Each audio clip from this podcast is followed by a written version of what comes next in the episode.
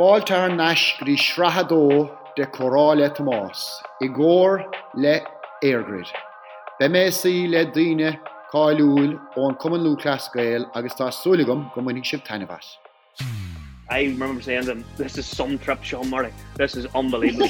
he, says, he, says, "It's not a trip, Mugsy. It's it's a tour." And I was like, "No, but you know what I mean." He says, "No, I don't." Pro there gin DNG hoor hoor de gin DNG Dalshin Cavanna yeah to to to to LNG anyway Larry and Galvin anyway that's the that's the brand name anyway This season the show is brought to you by EirGrid official timing sponsors of the GAA All-Ireland Hurling and Football Championship and key drivers in Ireland's pursuit of a cleaner energy future. Hello folks, I'm delighted and honoured to be joined by the great Joe Brolly for Coral. Just come out of come out of punditry retirement. Come out, he came out special. Yes. He came out of special retirement just to join us here and have an old chin wag like the good old days. Joe, you're very welcome to Coral Moss in association with EirGrid. We're delighted to have you on board. How's life? Are you enjoying life? Are you enjoying life in Derry at the moment, Joe? Well, life is always interesting for me, and uh, I suppose knowing yourself, I'd be a very restless person, so I need to, I need to have something there, and so with the law, with the political writing, with the all the sort of many things that I do, that uh, keeps me twirling and. Uh, yeah, I, th- I think the older I've got now, especially in the last five or six years now, I'm really enjoying life more than I ever did. You appreciate life a little bit more, or you have a different outlook, or what is it? I'm I'm more relaxed and I'm, uh, you know, I, I've less anger. This is like a psychiatry session already. I know, and, and we, we're we're after getting into this very, but I'm actually interested. Would you would you have been at on edge in your earlier days? Would you be constantly going? Did you find it hard to sit? Oh yeah, constantly, constantly on edge. Nightmares, not sleeping. You know, seeing. I used to see figures at night. You know, uh, uh, in my room when I would wake up. See a dead boy, badly burned, Jesus, and uh, but all that's all that's gone. It's all abated. Last five or six years, and particularly the last few years, what would you put that down to, Joe? it's hard to say. I think that uh, Spending less time in my company, maybe. I always enjoyed that. Yeah. Oh. I saw. Oh, it was your fault. Now, I, you're the one who got me into trouble with Marty Morrissey. Do you remember that day? I I do remember that day. I often tell that. I told you what I was going to say. I told you what I was going to say. Yeah, and and said, I said Jesus Christ, you can't say that. we're not going to say that here either, Joe. I can tell you that, but. I remember, I remember you telling me, and I'm saying, "Good God Almighty! If that man says that, we're they'll shut down RT." Which I didn't No, no, then no. because you had advised me not to. And I actually thought what you said wasn't too bad, but apparently it wasn't that good mm. either. Lyster, Lyster lost the rag that day. It was like it was like it was like two young boys in school, you know, sitting at the back. I didn't know when you were actually coming out to say it. I didn't know where to look because you started a sentence, and Cavan football, and I says, "Oh Jesus Christ, no!" I was looking sideways, and you came out with it, and uh, Lyster got cranky you- enough that day. And then you burst out laughing. Then I got worse. You see, I could even get here there because then he says, "Oh, Joe, you're going to have to apologise for that." And I said, "I, I want to apologise to the people of Cavan." you see, oh Jesus Christ! Oh, Jesus. Thanks a million, oh O'Shea. That was my first day. I was never as nervous in all my life. You calm me down. Bernie Flynn's first day. look Bernie Flynn's through the first television day. screen now, and nobody think different after what you were after seeing. it was funny. I saw the tweet you put out lately that you were at the Derry game with your young fella, and that you planned to, to like the rest of us, get out the gate before the, the match finished, and you found yourself scaling. Scaling the wire, jumping onto the pitch. What is it about the GAA, Joe? What is it like? And I know we'll talk about Rory Gallagher, we'll talk about the actual match in a second. But what is it about the GAA that actually 30 fellas running after a ball actually fucking drives us mad and dominates my life, dominates your life probably? Well, and I think, uh, particularly for our generation, you know, before the game became more professionalized and before you had this very novel situation that we'd never seen before of a manager coming from a different place to manage your club or a manager coming from a different place to manage your county, which is really unheard of until the last sort of 20, 20 years. Um, the, the GAA, I suppose, because of the community basis of it, um, has been an expression of who we are and your self respect and your your sense of honor comes from the GAA, and therefore, you know, if if your team if your team isn't playing with honor and with courage, it it reflects very badly on you. You, you feel it very strongly in yourself, and I mean, I was very struck by what Fergal McCusker said. You know, he played in the Derry team with us, and his club Glen had never won the championship ever, and this year they won it for the first time. And Fergal had played on a lot of very good teams. I mean, five or six really top county players playing on the team that he played on, and they were perennial losers. And he was out on the pitch after the game with one of his sons in his arm and he was beaming and he was jumping. And uh, Mark Sidebottom from the BBC said, Oh, Fergal McCusker, he said, You know, how do you feel? And he said, I'll tell you how I feel, Mark. He said, I feel I can go anywhere in the country now. I can go into any bar and hold my head high when I tell them I'm from Glen. Mm. Yeah. Did you get that? It's a, it's a, it's a, it's a very deep, it's more, you know, and, and, and also because it's because it's ours you know and it's not it's not something that you consume you know uh, we're not supporting manchester united or celtic or ac milan you know we're not mere supporters we live this through our our families and what's been passed down to us and then what's coming after us and uh, there's that um, sense of connection to it all it's about who we are at its heart is that electricity and, uh, going through? Was it out on the pitch that day? Well, you could see, like, obviously, like Jimmy McGuinness subverted all the norms of Gaelic football, and we watched in a sort of a mixture of horror and fascination. I mean, I, I can. I'll always remember what you said to me. You said, "Like, should I, should I, I didn't know what was going on." Said, the, the goalie set the ball down to kick it out, and Rory Kavanagh ran down into the defence. I said, "What the fuck's going on here?" He said that to me, and you know, Jimmy sort of it was the first person to really apply the mm-hmm. laws of physics to Gaelic football and say, "Well, look, why do we have to man mark, and why do we have to allow very good opposing forwards opportunities to attack our defenders?" Why don't we just, you know, as Kevin Cassidy said to me whenever I was giving out to him about their their infamous 2011 semi final with Dublin.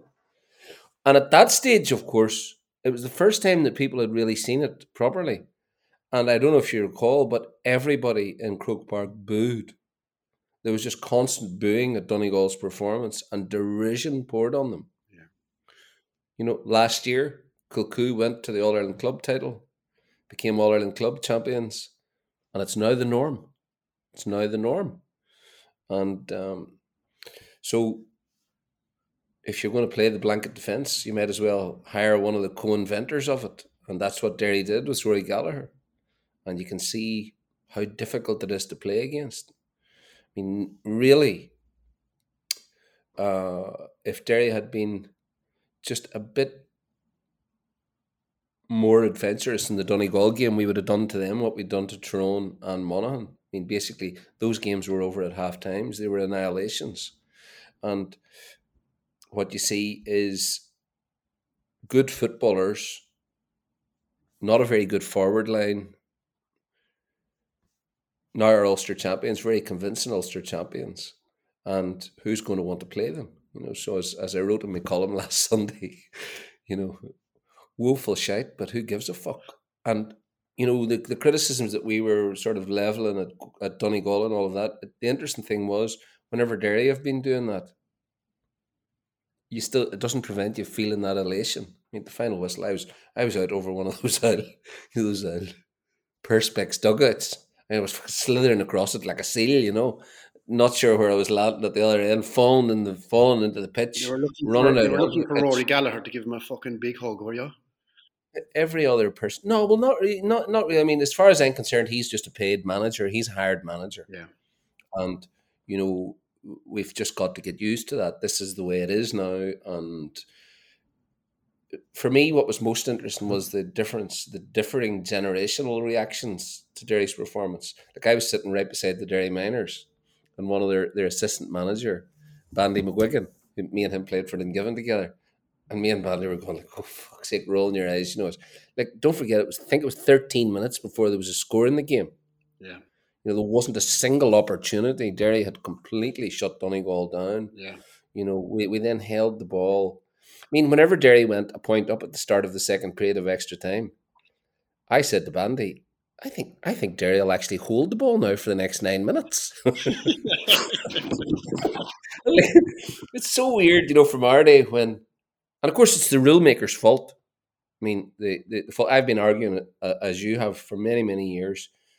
The problem that the rule makers have is that they have not they have not focused on the correct principle, and the correct principle is make the game a spectacle. Ensure that it's a spectacle. Forget about what a manager thinks. Forget about you know the the concept of winning, which is now these are now these are the principles now that dominate the game. We've allowed managers, particularly Jimmy McGuinness, and then what's come from that, to dominate the game without the rule makers taking any steps to change that. We need to do what happened with rugby. We need to do what happened with basketball.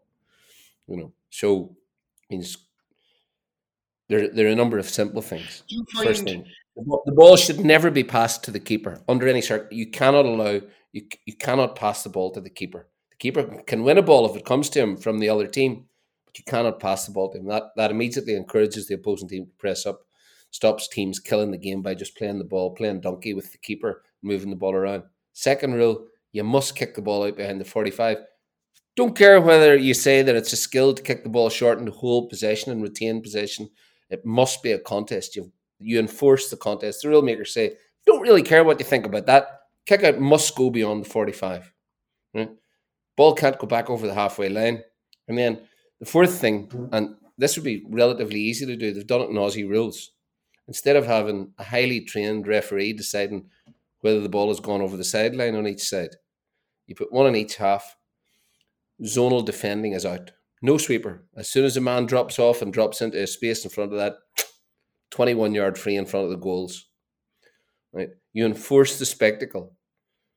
Now there are a number of other things that you would do, you know, uh, in relation to cynical foul. And I don't know if you watch the NBA, but they completely transformed the game at the end of the 70s, the start of the 80s, and they continue every year to make it more of a spectacle. They don't care about winning. The rule makers should be caring about the spectacle and enforcing contests. So when we were playing, I mean, as soon as the ball was thrown in, it's like, oh Jesus! Every you didn't know what was going to happen. It was so unpredictable. Of course, a lot of a lot of ball was lost. A lot of ball was kicked in. The defender won it, not the forward. The forward wins the ball. Can he beat the defender? You're on your you're on your feet all the time. bit like the Munster hurling final last week. Now, the Ulster final, you might have thirty seconds of excitement, then six, seven minutes of nothing happening, just holding the ball, moving the ball back and forward, back again, recycle it. Oh, maybe that was a turnover, maybe an almost near turnover. And it's like a crowd at a cricket match now. Everybody just chats amongst themselves. And and then the last five minutes is gripping if two teams are playing a blanket defence. What would you say? Because I've had full first-hand experience of having teams, and you can get bodies back, right? You can get bodies back to pitch, but teams can still be picked apart. What you say to fellas that say there, hang on a second now, there is actually a skill in defending in numbers because you can have numbers back there and teams still piss through them, but there's an actual skill in where you pressure, how you pressure. Uh, the skill of fucking tackling. Now, I'm not saying I like it. I don't like it. There's a lot of it I don't like. What I don't like, Joe, is, and I think that Derry have it. It's easier to watch when you have a team that can counter attack like Derry can, and then you have a chance of winning. And Derry's plan at the moment is obviously to get ahead if they can. Now, to be fair to them, they came back which I have to take my hats off to Derry. They came back in that Ulster final a couple of times when I thought they were actually going to freaking drift away. But what you say to fellas who say, "Hang on a second, it's not as, as, as it's not as easy as just firing fourteen fellas behind the sixty-five and say tackle mm. like fuck." No, it isn't as e- easy as that. But what happens here is is it's that it's the personality of the manager and the ability of the manager to structure it that becomes important. So Rory Gallagher, you've got a fanatical person who's very obsessed with the small detail, who's even coaching the players. And I mean, you want to see his behaviour in like I was sitting right beside the race, so I was like, "What the fuck?" I mean, I knew he was eccentric, but I mean, like, Would you? I find it hard to even watch if you were standing beside him. Jeez, you'd find it hard not to go over. oh, yeah, and I mean the clear, the clear, um, the clear uh, belligerence, like the dislike between Rory and the Donegal subs and Declan Bonner. I mean, you could have the atmosphere, and the fourth official was constantly mediating. You know, getting in. You know, But he's cute enough, Rory was being- Joe. in Fairness what he's achieved. He's cute enough. Like But the, the point is this: that this is about obsessive attention to detail on the on the blanket defense and on the counter attack, and you can see that. But this requires constant rehearsal, constant rehearsal, and then once you've got it right, once you've got it right, as Jimmy McGuinness did in two thousand and twelve, now, unless the players don't apply themselves, unless the players don't apply themselves, they're going to be there thereabouts, and in that case you know, you had players like Murphy, McFadden up front. You know, you had good, you know, you had, you had, you had, you had solid athletes through the team, and that was sufficient. That was sufficient to pull off one of the great coups of Gaelic football that we've ever seen. You know, and don't forget that at that stage it looked a lot better than it is because everybody else was trying to push up and play ordinary football. So they were catching you in the break, and then you have great games like the 2014 semi final when arguably you know, along with the great Kerry team of the 70s and 80s, that Dublin team went out certain. Look, we know that they're playing this blanket defence, this counter attacking game, but they cannot handle us. We're simply too good. And they got smashed. Making my point to you that a, a mediocre team, a lesser team, if they do it properly, they will beat a, a superior team every single time if that team pushes up. So 2014 semi-final, that was the proof of the pudding. You know, you this Jimmy McGuinness counter-attacking blanket defensive system, if it's done properly, it will beat even the greatest teams. Yeah. Doesn't matter how good they are; they cannot defy the laws of physics. Yeah. You know, as Kevin Cassidy says to me, well, he says in fairness to he says, like, if, if, if there's 25 men inside the square, Dermot Connolly's not going to score a goal. But do you understand then, Joe? But now what happens is what happens since then is other teams play the blanket. So if you have two teams playing the blanket, like the Ulster final, Derry Donegal, the spectacle's horrific. But Donegal, Derry Monaghan because Monaghan pushed up, Derry Tyrone because Tyrone pushed up. Derry looked great, Yeah. scoring freely. You know, 314, 119. But then the problem is once other teams mirror image it, and then you're into that stalemate.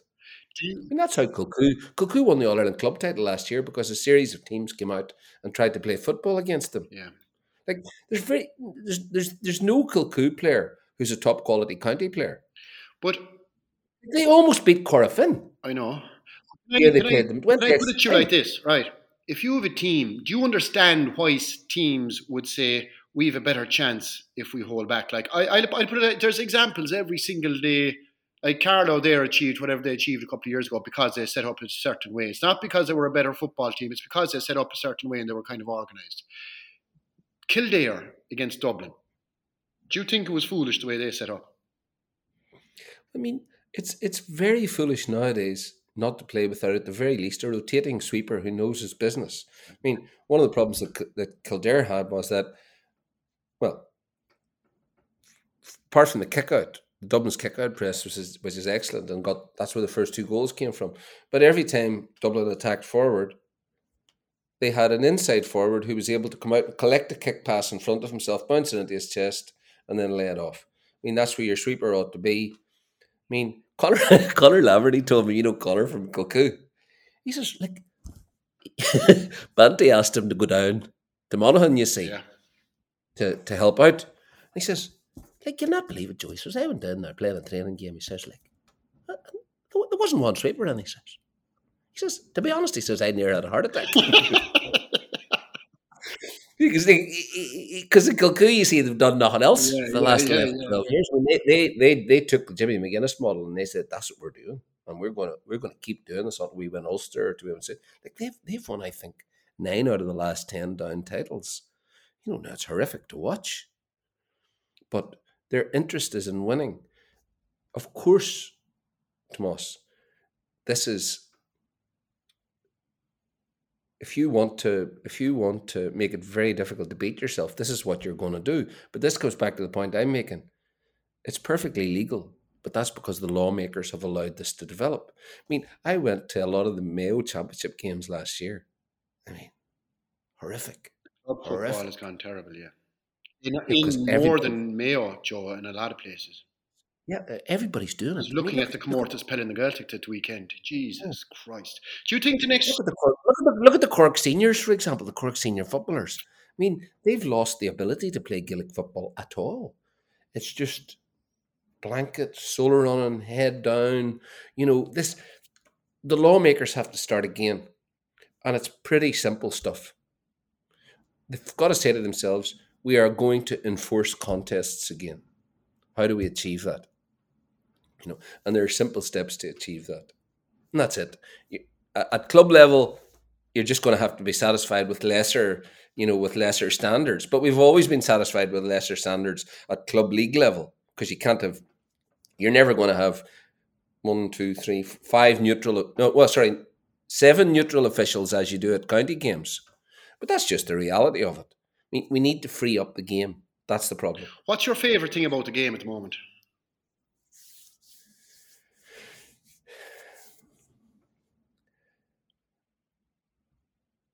Well, I mean, apart from the fact that you know the the cultural side of it, and the fact that this is what we are and this is what we do, and it's ours and it's uniquely ours, I'm extremely disaffected by it. I mean, the excitement that I used to have for watching Gaelic football, it's largely gone because I know what I'm going to get. You go, it's a triumph of hope over reality. You know, you're going to the games, you're like, oh, here we go again. Oh, Jesus Christ. I mean, I'll give you a good example. The Ulster final, right? It was like, fucking place is going wild. Young girl from, for once, for once, young girl from Derry comes out and she fucking belts out the national anthem. Fucking, "Eh, the winner." the fucking place is going mental. Place is going mental, right? It's like, oh. You know, Clones is completely bunged. Probably 32, 33,000 people. Fucking vast roar. Ball's thrown in. Derry get possession. It's hand passed back. It's knocked back, knocked down to the side. There you are, silence. Really, yeah, what were you doing last night? Ah, geez. Did, did you have any pints? No, I didn't bother last night. You don't come down. where did you, where did you get parked? Where did you get, oh, really? Aye, aye, aye, aye. Hey, 12 minutes before there's a score.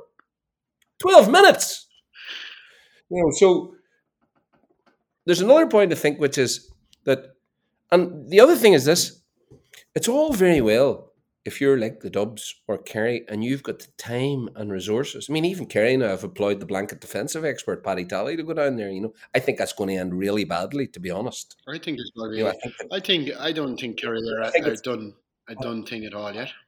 Oh no, no, I agree totally, and I think that it's a clash of ideologies.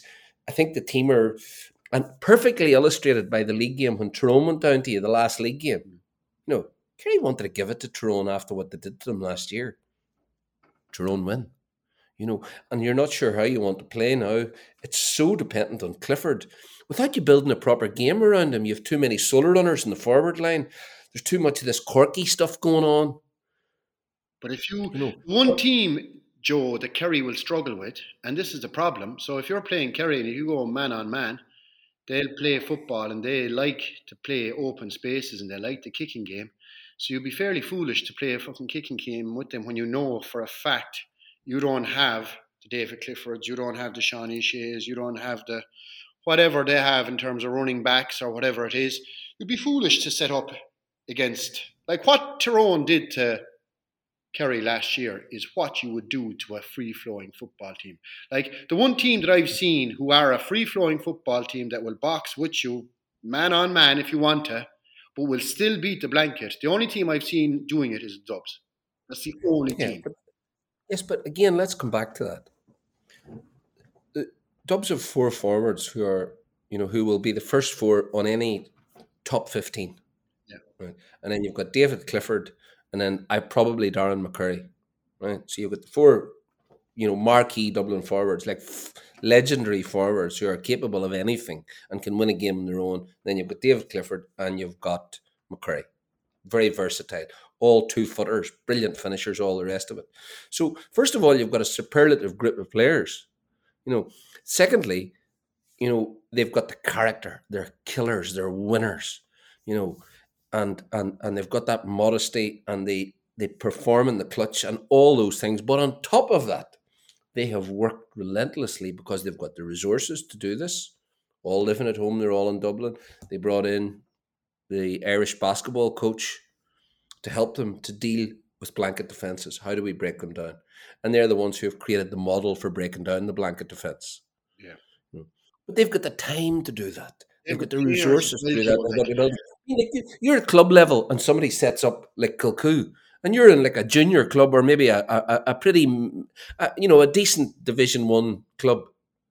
Like, how do you break it down? But like, Unless they're making mistakes, unless they're fouling you and giving frees away, it's virtually impossible to do it. I mean, I remember Eamon O'Hara was taking his club team, uh, I think it was Tourlestrane, or whoever it was, and he was an RT, and he was talking about how proud he was of the players, you know, but they actually, as a signal of intent in the county final that year, for the throw in, they didn't contest the throw in. They all dropped back into the defence. why didn't they contest? So they just let the referee throw the ball up. They let the referee throw lose ball it. to ball. No, just as a signal of intent, he said, "Look, let's just show them, you know, that we mean business and we're going to start as we mean to continue." they sort of lost like seven five or something, and Eamon was, you know, Eamon was saying, "Look, it was a great effort, and they just needed to kick on from there."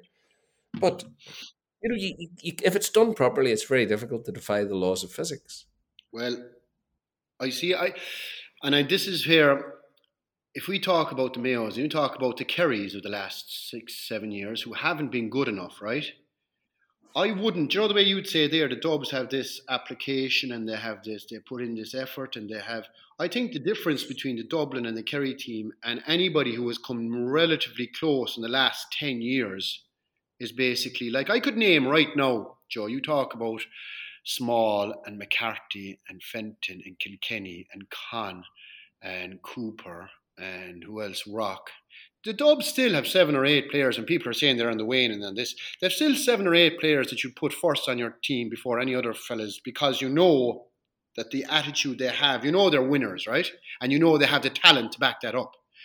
But you can't say then the likes of Mayo or whatever, they don't try or hard. They're just not good enough. Like Mayo haven't been good enough to win in All Ireland. I, Right? I just Mayo's problem's a different one. Mayo's problem I'm, is a I'm culture of covering Kerry in that as well. Kerry haven't been good enough to win an All Ireland in the last number of years. Mary, Mayo's problem is a culture of dishonesty. But Joe, could you not they're- argue that They're not honestly. They're not honestly. They're not honestly selecting the right players.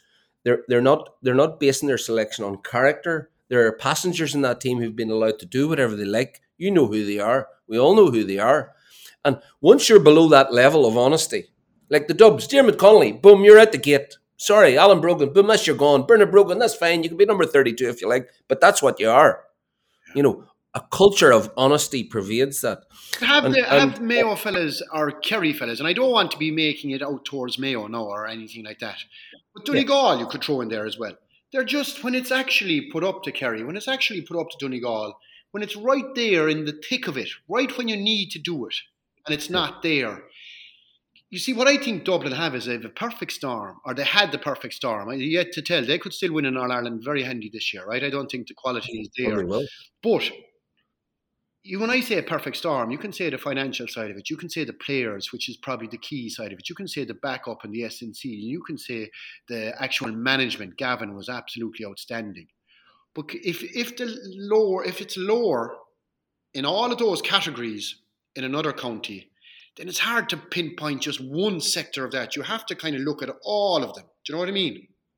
Yeah, but with Mayo you can because you can say seven All Ireland finals and you lost all of them. What the fuck? Your manhood is at stake, your self respect, your integrity, your honour, you know, and the Dubs were beatable. Two draws that went to replays, three draws that went to replays, semi-finals and finals, two finals and one semi-final. 2015 semi-final, 2016 final, 2017 final. Right? I mean, semi-final against Kerry as well, where they Kerry had a young team come out and fucking gleefully in extra time put them away. You know, there's there's there's there's a, a, deficiency there of character, of honesty, of applying yourself fully to the bitter end. And the thing about the Dubs, apart, you know, and I suppose with their excellence as individual players and all of that, that's one thing. But it's still thoroughly abnormal what they've done. And what's abnormal about it is that they their character is they they, they love the clutch. They perform in the clutch. Classic example, you boys had them beaten. You were two points up.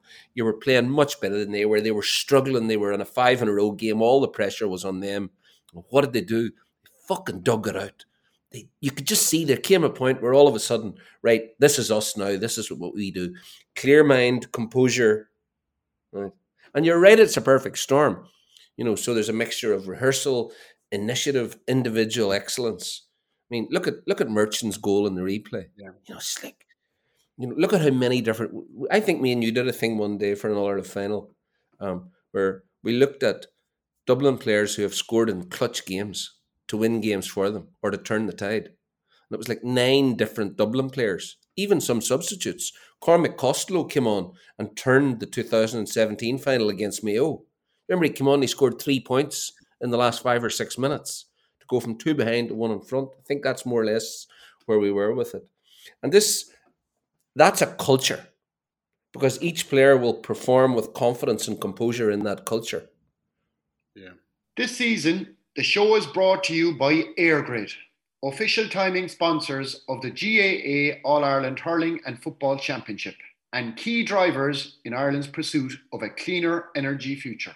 But is, is culture Can you question. I think it's hard. I'd find it hard myself personally to question the honesty of of teams just because they haven't won an All Ireland. I'd find it hard to do that. Well, it depends. It depends. I mean, I mean, for example, I I feel, for example, that um, your your number eleven isn't a number eleven. He's a most culture kicker of a ball, beautiful point scorer. Probably, you know, him and Dean Rock, obviously the two best free takers in the game but he's not a playmaker and he's not a goal scorer. A he doesn't have that sort of vision to move the ball and bring in. You know, Ogie Moran wouldn't have. McGuigan with Tyrone. Correct. He's not a centre forward. He's not a Greg Blaney, I'm a McGuigan, a Damien Barton for us. You know, you, who's this? You had, you had, you had a terrific number. Tim Sullivan. Um, mm, he was too solid on a running for my liking, and the Tyrone boys told me this. They loved to see him coming because he held the play up. The Tyrone boys, let's be honest about it. He was like, the Tyrone boys love to see us coming every ball was going. What? Tyrone boys love to see us fucking coming every day. I don't, I don't know about that. And the other thing I think about Seanie is that he starts to feel sorry for himself when things are going wrong. I, I saw it really clearly in the Tyrone match last year. Like it was time for him to step up there, right? You're the big dog. This is your this is what you do. This is what you're there for. You know, you gotta accept that and this is what you've got to do. But the truth was once Clifford was gone, I mean, like, what? There's nobody like Clifford. I've never seen anybody like that. I mean, that's shocking. That's like, but for him, Joe, right? For the game to be where it's at, and for Clifford to still be able to shine like he does. Like what I, I'll tell you, you just said it there now. Like we'd we'd be talking about this, and we'd say everybody say, "Oh, Clifford's a fine when things are going against when things were going against him against Tyrone. Clifford still banged six points oh. last year, lad." Listen, I thought, I thought his performance against Tyrone last year was the greatest performance I've ever seen in a losing cause. I mean, Tyrone double marked him. Mm. Tyrone were all over him. They were fully concentrated on him. And I'll tell you, see when a Tyrone team are going hard like those boys, it's a nightmare playing against them. Because like they will go through a brick wall. It's the Tyrone culture. You know. Uh, you know, and, and, and my brother who who used to teach in Tyrone, he said like it's an expression of who they are. Like and when they get to that stage in an All Ireland series, like they'd rather die than lose. And yet, Clifford. And I mean, as I recall, it was an it was an old bad. Was it was it not Seanie who gave the old suicide hand pass to Clifford? I think so. Yeah. You know, I mean, what the hell was that? Yeah. No, I, an I'd have great time for Seanie. I think he's going to. Listen, he's a lovely, cultured player. I just think he's out of position there at number eleven. where like they're they've still they're like you look at Kerry and you could break it down and Kerry still have gaps to fill. They still have gaps to fill. I, I, I agree. I agree totally on that. Totally on that. And um, once you shut, if you shut Clifford down, no, look, it's that, that league final performance against Mayo. To be honest, with a team like Clifford and played with with the way Mayo do, which is completely disorganized. Mayo are totally disorganized. You know, there's a lot of teams that could do that to him. I mean, if Galway had pushed on in the first round in in in Connacht, sorry, if they had pushed on in Connacht against them, they would have walloped them instead of because they're they've been scarred by, by being beaten by Mayo regularly over the last number of years. Yeah. Um, so I, I, I agree with you that um, although Kerry will be delighted Tyrone are out and the Tyrone have performed so badly this year. there, I think that Kerry are now afraid of Tyrone when they see them coming and they, they play with hesitancy. Well, I think Kerry have always, always, and I'm talking the last 20 years, Kerry have always struggled against a team that'll set up in any way defensively. Any way defensively. Than that, a team that 2014 Fitzmaurice, all he did was drop. All he did was keep his defence back as such. I don't think there was too much of a, and they had a bit of luck on the day. They had a bit of luck with the goal, and they had a bit of luck with Donegal not scoring a goal. But that was the day. That was the only day I think that that that Kerry um, outwitted, not outwitted, but beat a, a team. I think I think still think that Kerry would have a, a- answers to questions to answer in that regard. Come here, we could talk about. Donny, Donegal didn't really go for it that day. Donegal thought after the semi final, keep things tight. These boys are out of their depth against our system. They're going to come up and push up on us. Just relax. They might get a few scores early on, but we'll grind them down and we'll beat them. This is what we'll do. They were surprised by the way Kerry set up. And then you could sense there was almost a sense of inevitability. And then, of course, I still say it, you know, probably uh, I don't know if it's right to say he doesn't get the credit he deserves, you know, and you don't like to praise him, but Donaghy, like another fucking nightmare because because Donaghy, Don't like to praise him. you you don't like to praise him, but you'd have to say, you know, uh, he was he was a catalyst for your grip as well because I'll tell you what Donaghy was. Donaghy was defiance. Donaghy said, "Fuck you." Fuck you. And it was a big fuck you that everybody could see around him like a glow. Yeah. Fuck you. And that's what Donaghy was. And that's what he did to Donegal that day. And the way he has, you know, his performances in finals, come on. Yeah. You know, uh, uh, uh, and, and, and an anarchist of football, you know, and not afraid of anybody. And, and that's what the current Kerry team are lacking.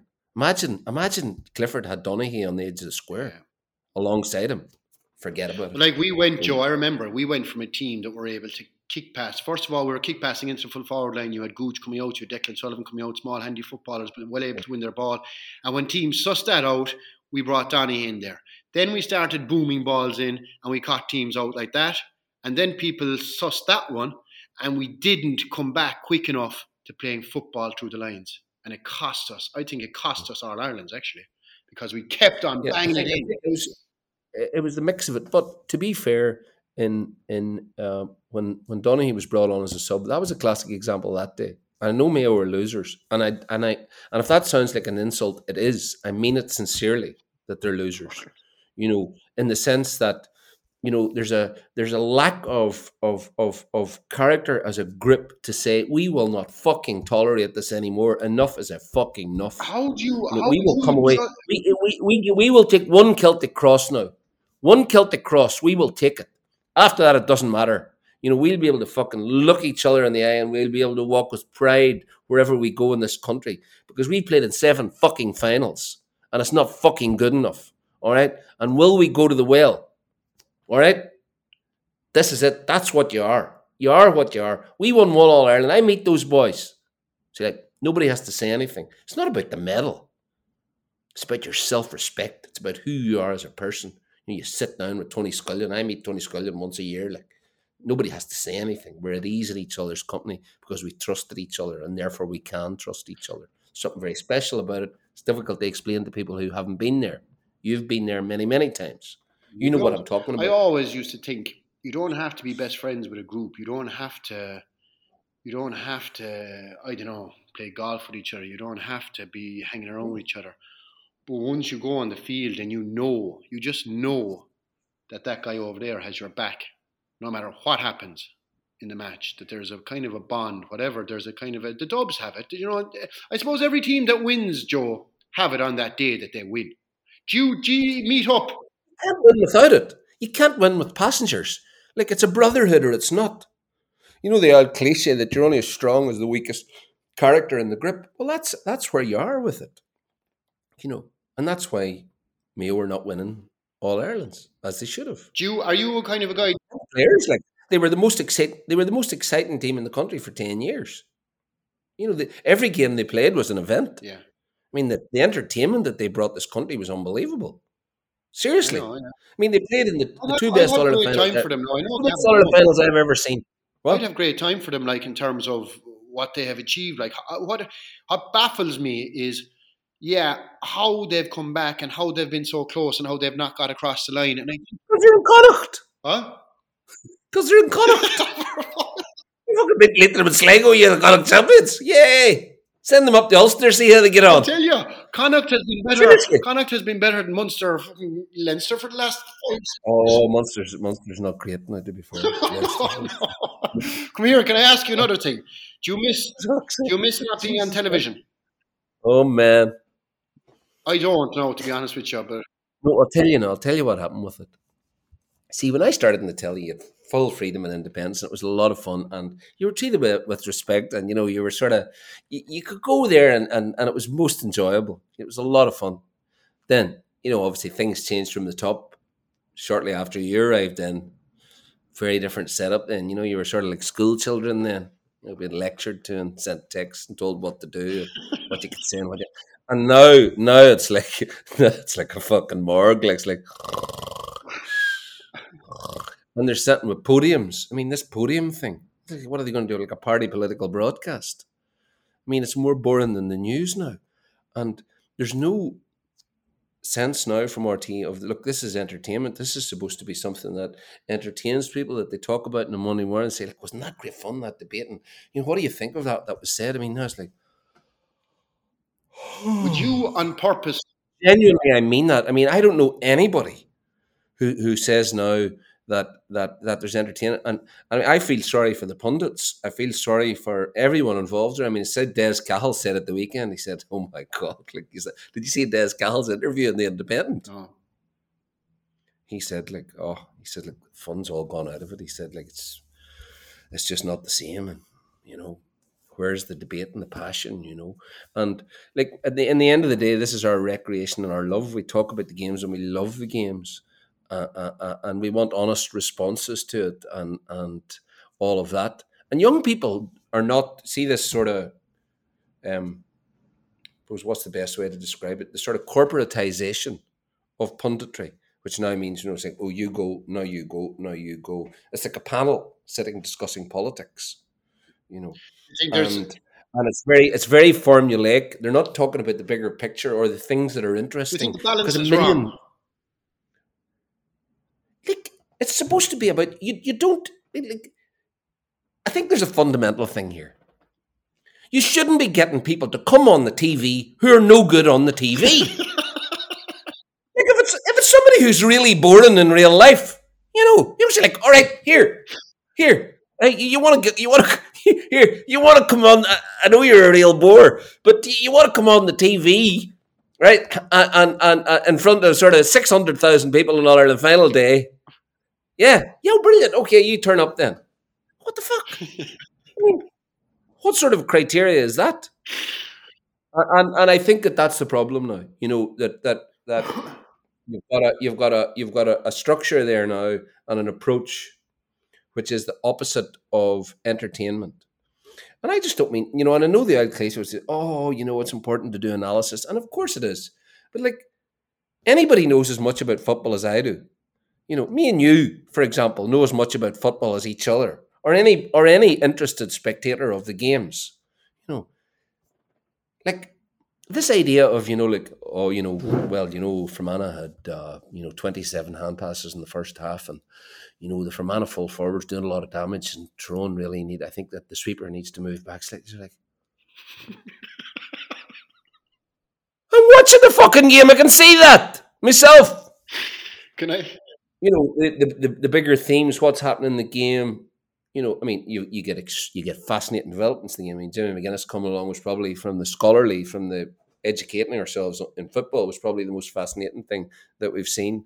You know, then then how Dublin managed to sort of break down the blanket defence, Dublin's movement, the way they play, their kick out press, all those things. But you have to be conscious of the fact that there are people of all ages sitting around, sitting in bars and in living rooms watching this and in the end, in the end, it's about being inspired a wee bit. It's about entertainment. It's about them saying, "What do you think of that? That was interesting." Yeah, I, I whether it's right, whether it's right or whether it's wrong. I'll tell you the bit. My favorite story about it was the time I went after Tyrone for the cynical fouling. You know, and young people now would think that was so quaint if it happened now. But whenever I did it at that time, it captured the mood of the country. Everybody was enraged with what they were doing. They were doing that systematic pull down. It was before the black card. And like it was a shocker. They'd done it for four games in a row. Kildare, Meath, then they had Monaghan in the semi final. Canavan or Cavanagh pulls down. Manus, was it? Yeah, yeah, yeah, yeah. Uh, oh, it's up to the rule makers to change the rules. I didn't make the rules. Your your friend, your friend Sean Cavanagh. You're good. You're a good pal to us. I was going to say like whenever you were sitting with him in the Sunday game, we used to say like, "Oh my!" It reminded me of John Mortimer's great line about a judge who had a pained expression. He said, like the mother superior in the middle of a heavy period.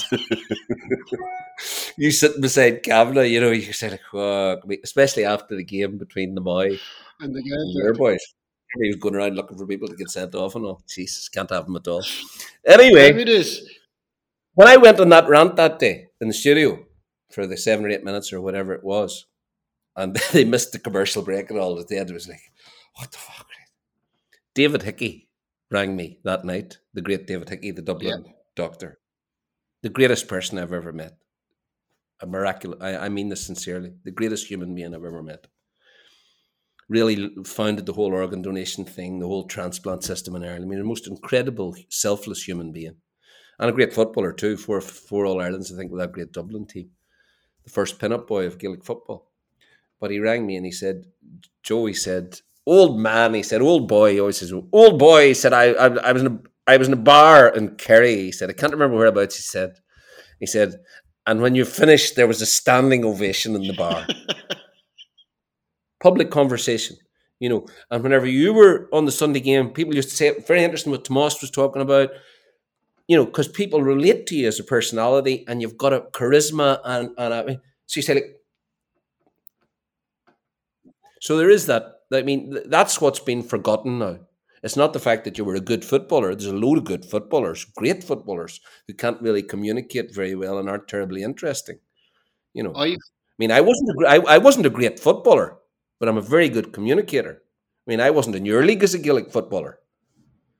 But the point was this: that that's not the criteria for being on telly. But I'm not. There's not too many people in your league as a communicator either, Joe. Can I ask you one thing about, like, I think one of the things RTÉ had right was they had the same yourself, O'Rourke, Spillane on, and it was regular. And the big games, it was regular.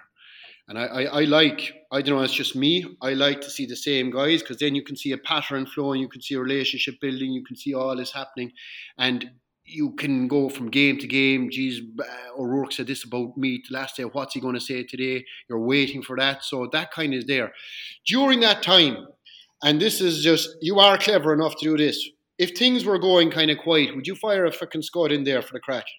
Oh yeah, absolutely. and and of course, of course, you know, and I, I would sometimes like I can remember, you know, if if if if uh, Spl- if Spillane was going on or annoying me or something, I'd be saying to him, you know, off off camera, you know, I'd be going like, "Oh, there's go around with like, like, you know, be like, you know, maybe you know, yeah, you know, yeah, you know. But you're absolutely right about that. Garrison Keillor, the great author and uh, raconteur, you know, he said that radio and TV is about false friendship. You know, it's about people on their sofas saying, wow, thinking that they know you. I mean, and I have a, there's no barrier between me and people all over this country. No matter where I go, people talk to you as if they know you. Like people come up to you and they say, and like if somebody from another country says, do you know him? No, I never met him before in my life. You know, and it would start in the middle of a sentence. You know, my granny was saying, Joe, that you were, you know, blah blah blah, or you know, and and that's what you say is absolutely correct. You watch what they do in the NBA.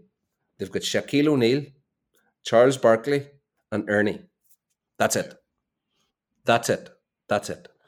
And so you get used to this, and they get so at ease with each other. It's like going into their living room, you know. And when we were there, it was like people said like all the time, just what you're saying, you know. And I love that myself, watching the NBA or watching any of those sports where you like. I, I used to enjoy it when Hansen and Lawrenson were doing match of the day, you know. And then now they're bringing all this, and it, it's it's lost its sense of friendship, false friendship, and that's completely gone now because you don't know who's going to turn up, and you know it's all political correctness. I mean it's it's it's it's really disappointing that they've lost the whole notion of, and particularly in Gaelic games, where where we're animated by our games and we like to see passion, and we like to see, you know, because it's what we are. This isn't like soccer or professional sport. This is what we are in here. Yeah, I was I was telling some I was onto the brother there, and we were talking about um, I was saying I was going going talking to Joe on the podcast. He was on to me just before I came on, because I says uh, I'm going to ask him about Paddy Carney, and uh, he says, uh, "Jesus Christ Almighty!" He says, "What connection did he have with Paddy Carney?" Even he said it. He says, "Jesus Christ Almighty! What connection did he have with Paddy Carney?" And I says, "He went out." Um, what what years? You, this is basically to give people a kind of a background players would go to America and they'd be carried out. You get a phone call at home. Will you come out for a weekend to play football? Yeah, we went out. Uh, me and Fergal McCusker went out for a weekend after we'd won the All Ireland to play for Tyrone yeah. in the New York Championship. Frank, the last time they'd won, the last time they'd got to the final was when Frank, the great Frank McGuigan, was playing for them. See, and every match was a fighting match. You see, we went out for the weekend anyway, and we thought, you know, this this will be leisurely. It'll be all good fun, and that that that was that was reinforced whenever we arrived out. You see, and they paid for our flight and all, and we arrived out, and they brought us straight to the pub. You thought fucking happy days. Right. So so this was the Saturday night. They brought us straight to the bar. Say like, now lads, we're going to take it easy tonight. Now you know we're, we're only going to have a few beer. We've got a few beer tonight, lads. You know we'll take it easy. You see. And, and so it's about, it's about two o'clock in the morning. It's about at least twelve beers, right? And then and then the next morning, now we were flying fit. This was maybe this was like a few weeks after All Ireland, I think. Anyway, we uh, we arrive at the pitch, and they they carried in a big tray of beer in a cooler box with ice. Me and Lyster were laughing, you know. And he said, "Okay," and he was saying something, and I said, "And Paddy Carney, I didn't know Paddy Carney. Paddy was like a WCW, a WWE wrestler. He had a big blonde. Then he had a big blonde. I met him since down in the time we met with Dara Knaja down where Dara's yeah, from, yeah. at the bottom of the mountain. And Paddy has this had this big blonde like that and down, and he was a big, big, powerful man. He was about you know? six five, John. Oh, geez, he was a big man. So anyway, me and Lyster were sort of friendly. Like I was laughing about something. He says, "What's so fucking funny, Derry man? What's so fucking funny?" I was like, he, he, fucking, he fucking grabbed me like this here. He grabbed me like this here, and he put me up against the wall. He says, "You'll not come over here and laugh at us, Derry man. You'll not." I says, "Oh no, no, no, no! This was a fucking." He says, "You'll not fucking come over here and laugh at us, Derry man." He says. He says, I says, no, no, no, no. He says, and he, and he, and he set me down. You see, he set me down. I was like, fuck, he just, just, lads, he says, let's, and he took out, he had like false teeth, he took out the false teeth, and he went, lads, let's fucking do it for Tyrone! And he smashed the fucking, he smashed the false teeth down the ground. And this is not a joke. I was like, like, what the? And out they fucking thundered out the door like fucking paramilitaries going into, or like the like the paratroopers going into the Bogside. Out they thundered through the door. Audie Hamilton from Tyrone was playing full forward. Ed, you wouldn't remember Big Audie. Jesus, what a character, Big Audie. huge big man, huge big man as well. And before the ball was thrown, he just hit he just hit the full back for the other team. And you were his wingman. Well, it just exploded, you know. and, and, and, and I mean, the whole pitch, the whole pitch is not a joke. Everybody was fighting, you know. And I sort of inched over, I inched over the end line and just walked over to the. My man says to me, he says, "Oh Jesus, I'm only out for the weekend as well." this is her baby. I says, I says, well, we better, we better make a pretense of it at least. So we did a bit of wrestling. This is not a joke. It was like you know, it was like actors. We did a bit of wrestling, you know. And then I hear boys afterwards, Jesus, Brolly, give his man some beating. Would you like love, you're saying, I it, remember. Doing the hits. you'd live for those weekends, like the crack you'd have, like the crack he must have had after the All Ireland, Joe. These two women dropped us back. Fergal McCusker was, you know, I mean, the women love Fergal. These two girls dropped us back in a in a two seater sports car. Up us sort of sitting behind them, you know, we're really basically over their shoulders. Dropped us back to the airport. A day late, we missed our flight. ah, those were the days. Those were the days. Are you looking forward to the rest of the championship for Derry? Well, I have to say, I- was surprised at how deep my reaction was when we won the Ulster title. And it was a sense of, you know, elation and of sort of self respect. Because the last time we won Ulster, I was playing in 1988.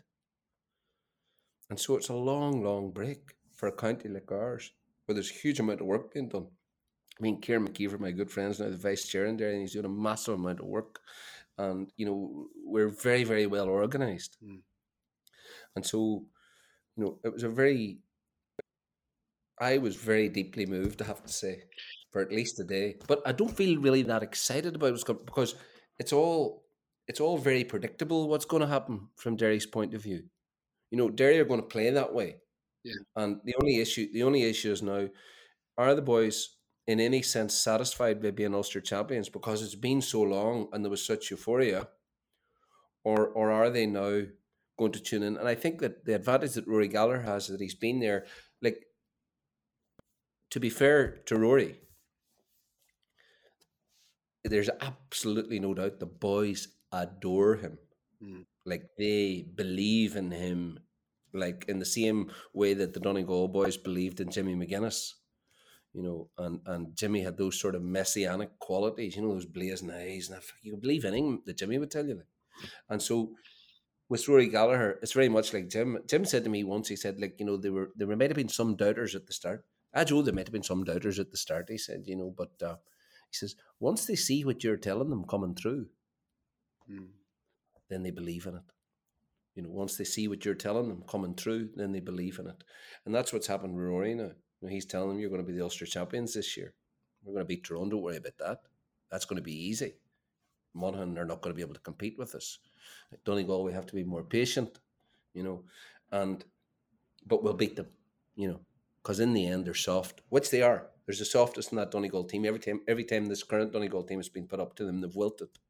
And so, the interesting thing will be to see whether or not we've got that same level of motivation. Because if we have, in spite of the fact that we're very reliant on our defenders for our defending and our scoring. Yeah. I mean, our scoring all comes from our hyperactive running defenders, and that's not going to take you to win in All Ireland. Mm.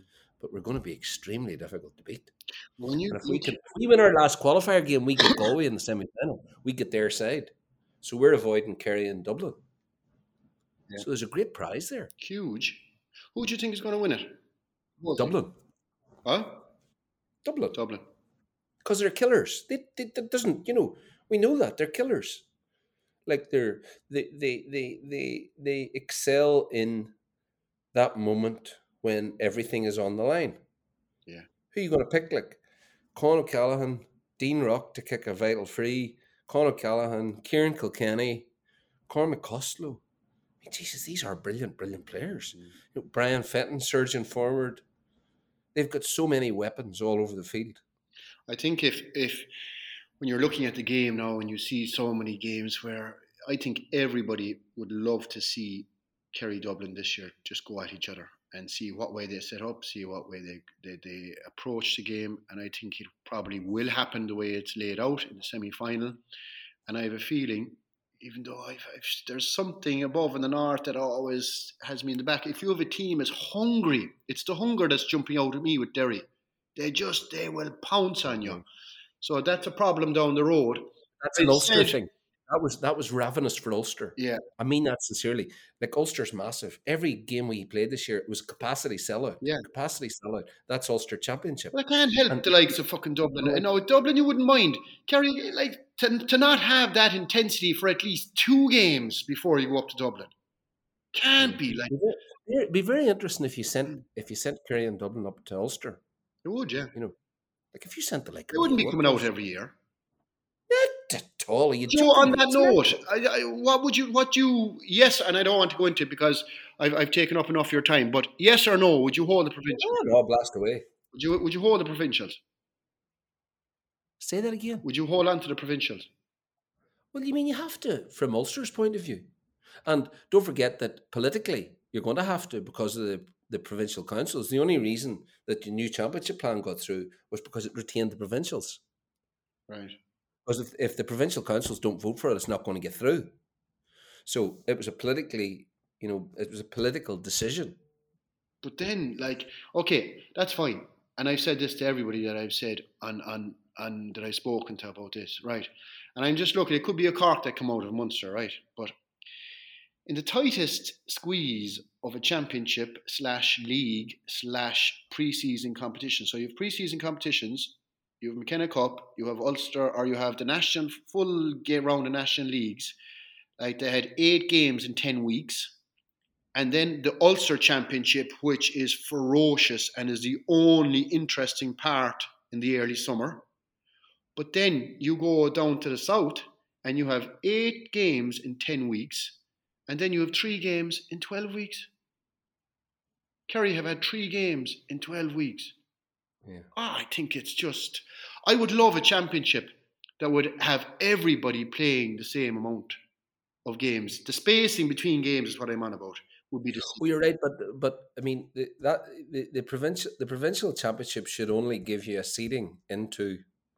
You know, you can Ireland series. should only give you a seeding into the into the the overall Ireland series, the sixteen and the sixteen, and that's what's going to happen from next year. But why don't they? Why do they start next year, from next year, the system that you're describing is going to occur. Yeah. But why did it start? All the, all the all the provincial championships going to do next year is if you win it, right, or if you're the runner up, and you haven't already qualified as one of the top sixteen because of your league position, then you get into the top sixteen, and the bottom two teams drop out. Yeah. So don't forget that from next year, the championship is going to be on the basis that you suggest. Yeah.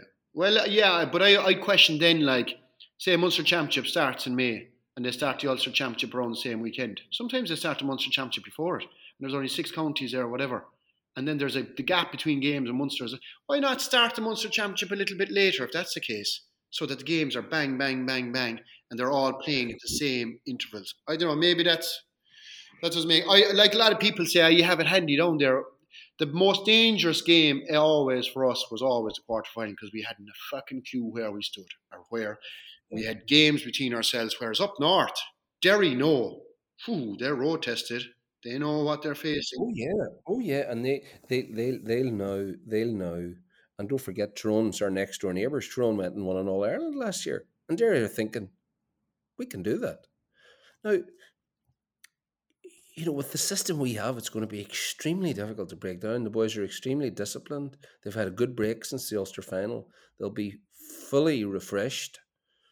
And uh, as you say, the grip is ravenous. Yeah. And all they've been hearing all their lives is 93, 93, 93, 93, you know, 93, 93, 93, 93. And uh, there's not a lot out there, Tomas. Yeah. You know, I mean, Dublin. I was just going to say, what do you think of the genuine quality and contenders in the country? Well, Dublin were completely abnormal. Normally, what happens is like what happened last year. A, a team gets like Tyrone won last year, and and they just sort of they came out of the blue. Monaghan should have beaten them in the Ulster final. The Kerry game made them. You could see them growing in stature, playing with composure, confidence, ruthlessness. You know, you never felt that Kerry were going to win that game. Mm. Never. You know, and even with all of Clifford's heroics, all that was doing was keeping Kerry Kerry's head above water. But with the Dubs, it's different. You know, and as soon as they're gone out of the picture, and hopefully that'll be soon, you know, in the next few years, then you'll have a much more democratic system. Yeah. Where you'll have we'll be back to a much more competitive all around. Like to be fair, last year's championship was great because of what happened. You know, the Dubs being beaten was terrific. Huge sense of relief. But, you know, it, it was too much to hope for that they were that they were gone. I mean, look at their age profile, they're still young. Well, Ciarán Whelan used to always tell me that they are young. That core group is young. But he said to me, and it is kind of coming true. He says, "You wait, you wait till that core group, the Fentons, the Kilkennys, you wait until they slip by, and the same quality. This is once in a generation." Now he was saying that as they were That's winning right. four, That's right. and as they were winning No, but that's five. right. It's how it was hard to take. And you get one, you get, you get. It's like the great Kilkenny hurling team. You know, you get a Con O'Callaghan once every fifty years. Yeah. like it's it's freakish. You get a, you, you never get a David Clifford. I mean, that's I don't know what the hell that is. That's like fucking, you know, the, the magic potion in Asterix and Obelix. You get this fucking thing that's six foot four and kicks with two feet, and is a, is a, is is, is you know, he, he- he's a sort of a. He's a sort of a, a Frankenstein cross of the Bomber Liston and Colm Cooper and Maurice Fitzgerald. I mean, and the character. The kid has got everything. This is your prototype GA Gaelic football monster, like Gaelic, Gaelic football Terminator. Yeah. You know, but aside from Clifford, I mean, and, and it shows you how good the Dubs are. You know, and also some of Kerry's deficiencies that Kerry have not yet won a senior All Ireland. I mean, in his last minor All Ireland football final, it was against Derry, right? For fuck's sake. I remember. He scored four goals and four points from play. Four goals and four points. I mean, he did everything when he backflicked the ball into the net or try an overhead kick. I mean, at one stage, Derry had about four men marking him. And it was like bounce with the right hand, the left, just a wee pull back. Oh, yeah, I see you there now. A wee dump to his elbow. I mean, this is perfection. We've never seen anything like this. Yeah. Uh, and, and so I think that uh, uh, if this finishes your podcast off triumphantly from a Kerry perspective, he cannot be resisted. I mean, Kerry are going to win a senior All Ireland. Um, if it's not this year, it's going to be soon because this kid cannot be resisted. Yeah. You know, I just don't think you've sufficiently built the team around him yet. I think that there's still too much solo on him. The ball's not being moved to him quickly enough. He's also a brilliant uh, playmaker. You know, there's nothing that he can't do. His flicks, both hands, his awareness of what's going around him. I mean, I, I've never, ever seen anything like it. I, You know, this is this is this is completeness, and I still, I just cannot believe it. I see, I see like Stephen O'Brien playing left. What the fuck? Solo on him with his head down. What is that? well, I think You know, the first instinct of so many of your players now is to get the ball in solo on. Mm. I think Mm. teams like I do know Jack Connor does like kicking the ball. I think when we played, when we trained, we had our trial games and we weren't allowed to take a play out of the ball. We weren't allowed to take a bounce, a hop, or a solo. So I think the issue is teams know if you have fucking Clifford inside there, Jesus Christ, get bodies back and cover that space. Cork did I mean, the, Cork- the other thing is, Cork actually bring it in the air. Nothing. Give it to him early. Huh? Give it to him early. I would also play him in the edge of the square rather than corner forward. Yeah. I'd be playing him on the edge of the square. We'll hope he's around for a long time. He'll, he'll give us plenty to talk about. Joe, I'm going to have to leave you there. By you've been very kind and generous with your time. Uh, it was a pleasure. I haven't seen you for a while, so it was good seeing you as well. And uh, I hope that we cross paths fairly soon, my my. I will. Uh, it was an honour and a pleasure to have you on Coral at Moss in association with EirGrid. Joe Brolly Goramila Mahagat. It's my pleasure. I, I think I wrote about you once that you were the Rolls Royce of wing halfbacks. and, and, uh, Egan and, would uh, have something I- to say about I that. I sincerely meant that, my friend. Thanks again to our sponsor EirGrid, official timing sponsors of the GAA All Ireland Hurling and Football Championship, and key drivers in Ireland's pursuit of a cleaner energy future.